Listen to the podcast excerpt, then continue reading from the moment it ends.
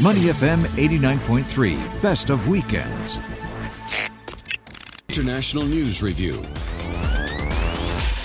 Welcome back to Saturday mornings here on Money FM 89.3. Into our international news review, Steve Okun, Senior Advisor, McLarty Associates, joins us. Good morning, Steve. Good morning, Glenn. Good morning, GVZ. Just an exciting morning for two reasons. First, of course, my my good friend and the mentor who I've learned more from uh, about China than anyone is joining us. John, uh, Glenn, I know you're going to introduce yep. And second, breaking news the United States Senate has confirmed Jonathan Eric Kaplan to oh. be the U.S. ambassador to Singapore. There we go. The first we'll have since since Ambassador Wagar left the day uh, Trump was inaugurated. So exciting news for U.S. Singapore relations, and excited to hear from John. Oh, fantastic. Thanks so much for that, Steve. And also joining us, John Holden, Senior Director at McLarty Associates China, also the former president of the National Committee on U.S. China Relations. John, great to have you with us. And the, the big China U.S. story this week was the Biden Xi video conference on Monday. Uh, very mixed reviews coming out of that. Uh, welcome, and what's your take on the result of that? Well, good morning, gentlemen, and good morning, Singapore. It's great to be back here. I first came to Singapore in 1973. I've seen a lot of changes in this city. Wow. Indeed, indeed, it's just amazing. I, you know, this. It's always good to talk. Uh, you know, uh, Churchill was paraphrased saying, uh, "Jaw jaw is better than war war," and certainly we're not at the brink of war with China.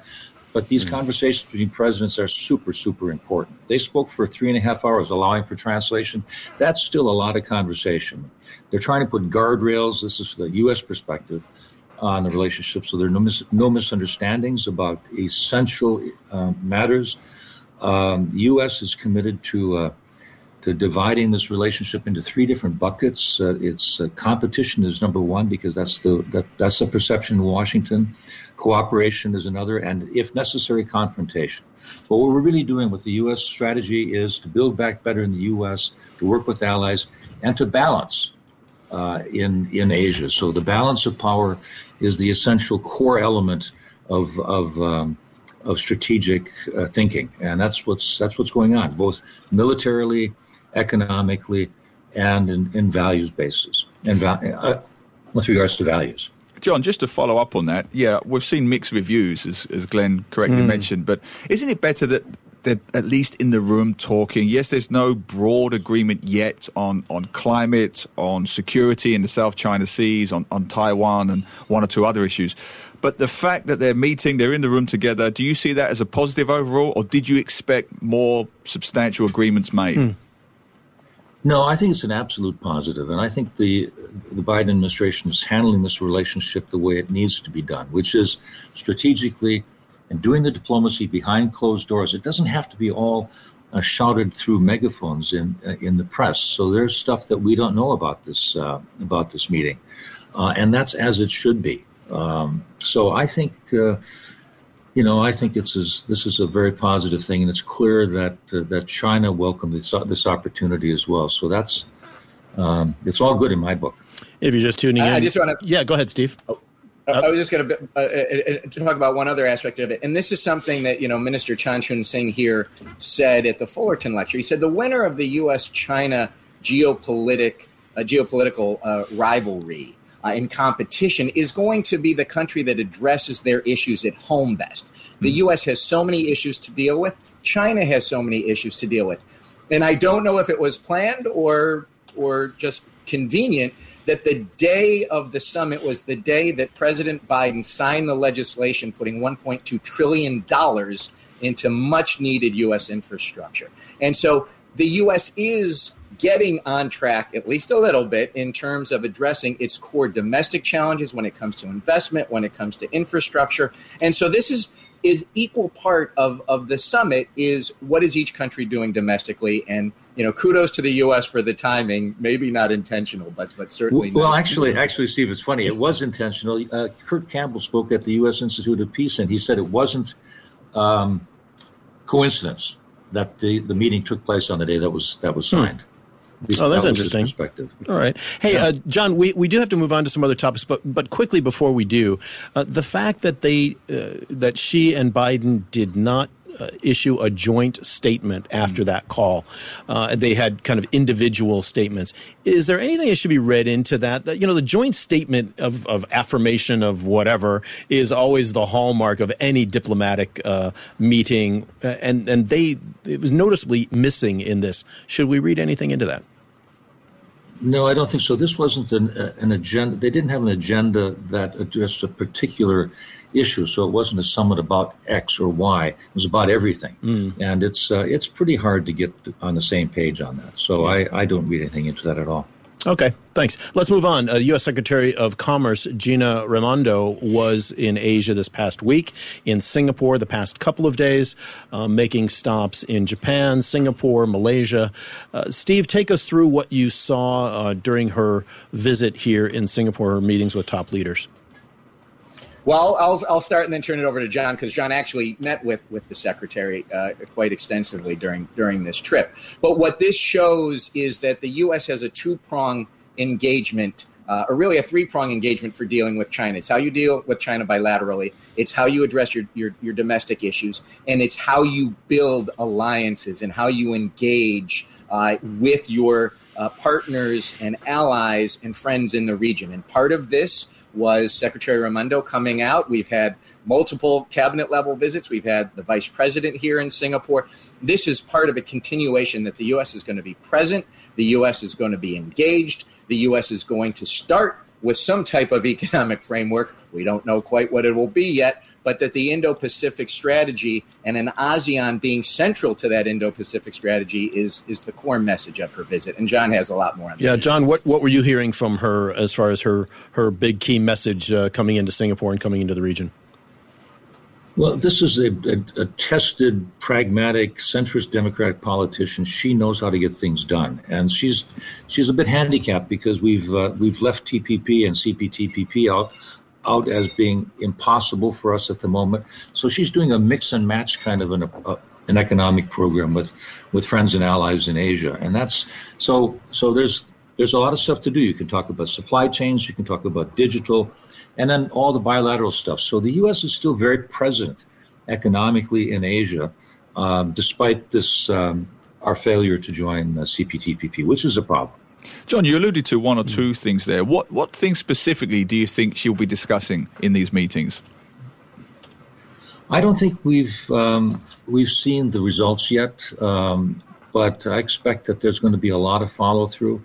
Um, yeah, it's it's a bit too early to say. Uh, I wish, uh, but we'll we'll find out more, and it'll we'll hear it from the capitals in Asia, is where, where she's been. Would you expect? I, and this question to either of you: Would you either of you expect a, a, a, great difference in the messaging between Malaysia, Tokyo, and Singapore during her trip, or is it or is it going to be a broad message versus individual country by country? Uh, whoever has a thought on that, jump in.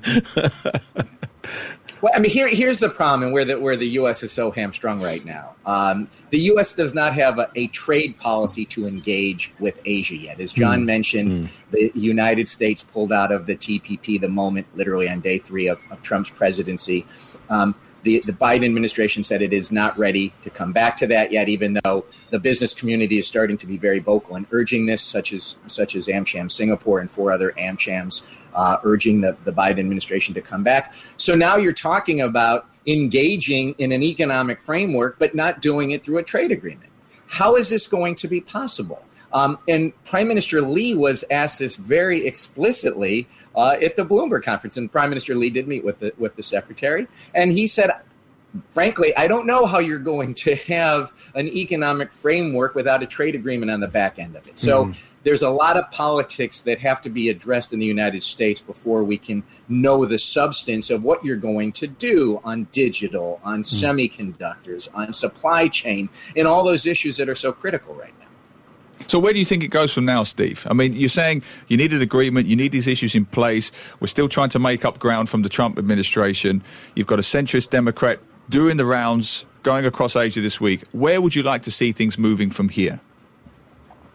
I mean, what you would like to see, well, obviously, in an ideal world, is, is as a member of AmCham Singapore, you'd like to see the U.S. join the, the CPTPP. Um, and if it's not going to do that, you, you need to have the business community continue to put the, the, the pressure on as much as it can and to advocate and educate as to why it's so important and why it's to the benefit of workers. So the business community has a lot that it needs to do. But the United States and the Biden administration have to figure out what goes inside this Indo Pacific framework. It's great that they came out. It's great that they say they have a framework, but now you need to, to put the you hmm. know put the real uh, legal uh, thrust and, and legal structures behind this framework. Uh, we're on with Steve yeah. The senior advisor at McLarty Associates, and John Holden, uh, senior director McLarty uh, China, and also the former president of the National Committee on U.S. China Relations. Uh, let's move on to uh, another China related story. The Marriott in Prague, of all places, uh, has refused to host a a Uyghur conference. Uh, this was last month, citing quote unquote political neutrality. Now, the World Uyghur Conference, uh, Congress rather, is in Germany. It's based there, and they want to bring attention to the plight of Uyghurs in Xinjiang province. A very touchy topic. Uh, John, what do you, uh, as you've read this story, what surfaces for you on on Marriott's uh, refusal, and then a statement saying they're going to look into it uh, about refusing this conference? Well, I think what happened was that the the, the hotel uh, in Poland made this uh, decision. Uh, Czech, I think it was Czech, right? Czech Republic. Was yeah, it was in okay. Prague. Yeah, yeah. yeah. yeah I'm sorry. I got. Uh, I'm thinking about uh, a book I just read from Warsaw from, with with love. Um, anyway, sorry, carry uh, on. John John Pomfret, a, gr- a, great read, by the way. Uh, no, uh, so so so Marriott headquarters has has come out and said, listen, that's that's wrong. That's a wrong interpretation of our policies. And this is a, this is a, a land. This is a field of mines for for corporations. And mm. China's uh, actions and policies in Xinjiang are things that we that companies can't be associated with. So this is this is um, and and and Marriott has said that we're going to have to train our our, our affiliates uh, better about our ESG policies. And on that point, a slight diversion, but it, it's relevant, you know, the way that corporates and big business are reacting to Chinese policies. Either John or Steve, maybe John first. It happened in the same week, of course, that one of Chinese uh, China's biggest tennis stars allegedly has disappeared. I mean, Peng Shuai for coming out and making several allegations, sexual allegations, against a member of the Chinese government. There's been a big backlash in Western media and amongst Western organizations. Women's Tennis Association has, has called for an immediate investigation into this alleged disappearance. So I, I seem to see this. How, how do you position this, John? You know, with corporates and media being increasingly vocal of domestic policies within China? Well, it, it does speak to the the sort of interconnectedness of the world. I mean, you have an, an, affair and a domestic affair in domestic affairs of China, and then we know about it, right? She's a she's a global figure. So, you know, this is um, this is the world we live in, and it's it's complicated. It's complicated. Steve, as yeah, you're no, seeing like, this, and, and, yeah, Steve, yeah, Steve, go ahead. Yeah, I was to say, and it's it's it's the companies all over the world have have to do two things. One, they have to be aware of every issue when it comes to China and when it comes to their home country, because not only do you answer to the governments, you answer to your customers. And your customers in China are going to have a very different view than your customers in uh, the United States or, or Europe or, or Singapore for that matter. And so, you know, look at what happened to Yakun Kaya Toast, right? The Singapore coffee uh, uh, and toast chain. Um, they put up a promotional video in China that showed Taiwan as one of the countries that they served in their market. And they immediately had to take that website down. They immediately had to close their stores mm. because they were accused by their Chinese customers of promoting Taiwan separatism. And so you have to now be on such a balancing act. And some companies um, have chosen, like LinkedIn, most recently, which we talked about, that they're going to leave China. You have other country, other companies like the NBA and the English Premier League who say we've got to figure out what do we do with our players who have one position and what do we do as a company and and and try and balance. And now you've had the WTA said that we're going to support our our our our player, and we're going to pull out of China at the cost to us of millions and millions of dollars unless mm. we hmm. get some resolution um, to her Me Too claims and her inability to publicly speak now. Mm. So it's different for every company, but it just shows you need to have a, a geopolitical and strategic awareness that you never had to have yeah. uh, before. In the case of Marriott in Prague, they issued a statement saying, quote, Marriott International is uh, committed to giving a warm welcome to all. We are in the hospitality business, welcoming people from around the world and from all walks of life, representing, representing many beliefs. The management team at the hotel is contacting the group to apologize as the hotel's response was not consistent with our policies. We are working with the team, uh, the hotel team, to provide additional training and education on our long-standing practices of inclusion. And when we look at the tennis story, uh, apparently the um, Chinese state media published an email on Thursday, purportedly from the 35 year old tennis star, saying that she's, quote, resting at home and everything is fine. Um, she has not, been the target of retribution. Yeah, she has not been heard from uh, publicly or seen publicly, I should say, since the 2nd of November. So I just wanted to put those points in there as, um, as points of, uh, of balance uh, on these stories. John, as we move forward, China has always said, you know, for decades now, uh, you know, interference in their internal affairs is not welcome, whether it is uh, with Hong Kong or Taiwan or Xinjiang or Tibet or anywhere else. Uh, this is not going away. What does the future look like as um, as Western countries and boards are more activist in making sure that they are doing business what th- with you know who they perceive is um, uh, somebody that that believes in the values that they believe in, is, is there going to be a balancing point or a tipping point at some point from your perspective?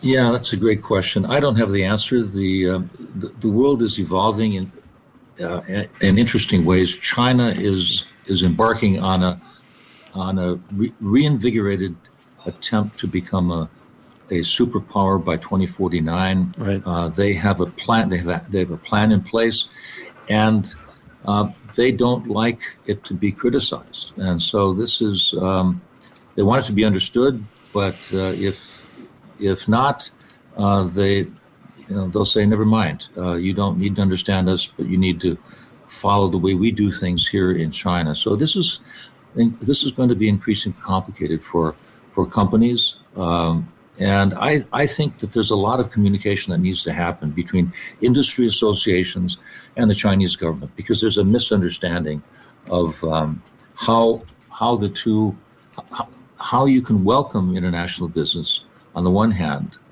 How do you do that uh, and allow them to stay true to their values mm. um, and still operate in China? I mean, this is this is complicated. It is indeed. So let's change tack slightly, Steve. Bring it right up to date. Yourself and John and Mr. Van Zutphen opposite me. You all attended business conferences this week. MICE is back in Singapore. But the question to you, Steve, will it stay back? I mean, I'm reading news that COVID cases are surging across Europe. Europe is now the epicenter for COVID. Uh, Germany is now reintroducing restrictions despite the VTL with Singapore. So do you see the Singapore MICE industry booming now, or do you see events in Europe possibly slowing down the reopening of international conferences? Well, it's going to be fits and starts, but it's it's you know you'll be two steps forward, one step back. But we are on a trajectory, and I think the Singapore government recognizes the importance of having these type of events, the value they bring, um, and how you try and balance. There was a headline in Reuters uh, that said Singapore business events bounce back post COVID. Hong Kong flounders right? that is exactly what you want to see if you're the Singapore Tourism Board or you're the Singapore government. Yeah. Um, this is really important to this country. I mean, this is a global hub, and you know, it, look, I uh, John and I have known each other for 20 years, and we were talking, you know, last night at dinner. Oh, I, we can't remember the last time we saw each other in person on Zoom all the time. Right. maybe five years ago. Right. It's it's so important, and so I think the Singapore government look is is idiosyncratic and is nonsensical. Some of the rules you have to follow if, if these conferences are, it's still on the right path and it's still going to go. Yeah. Briefly, John, you were at the Milken conference and the Bloomberg conference this week. What was your conference going experience? Well, I was at the Bloomberg conference. It, Bloomberg, it was fantastic, and we, we, yeah, we were we felt welcome. Everybody was, you know, it's it's hard work. Uh, I have never, I haven't worn a mask so much in my whole life this this week, um, but um, it was worth it uh, to be able to see people, to re- reacquaint uh, yourself with friends, to see Steve uh, without his mask. I mean, this has been fantastic. No, it, it's no, but the pe- people people travel from around the world for this uh, right. f- from this event, and um, I, I, I I just had a blast. I really did. Uh, well, thanks, okay. gentlemen. Thank you both for uh, being with us today, Steve Okun and John Holden. Appreciate your comments on, on China and on what's happening in the mice uh, situation. Look forward to uh, having you back on uh, sometime in the future. Hey. And John, safe travels. Hey, yeah. Hey, Thank you much. Glenn, Glenn, I have a question, mystery sure. for, for the next episode. Neil, I thought this was Movember. What happened? What happened to, to Glenn? That's and, a very good point. And all will be revealed. that is the most pertinent observation you've made all morning. All will be revealed in good time. All, all year, Neil. All year. Neil. All will be revealed in good time. All right. Thanks, guys. Got to go. See ya. Take care. Bye bye. To listen to more great interviews, download our podcasts at moneyfm893.sg or download our audio app. That's A W E D I O. Available on Google Play or the App Store.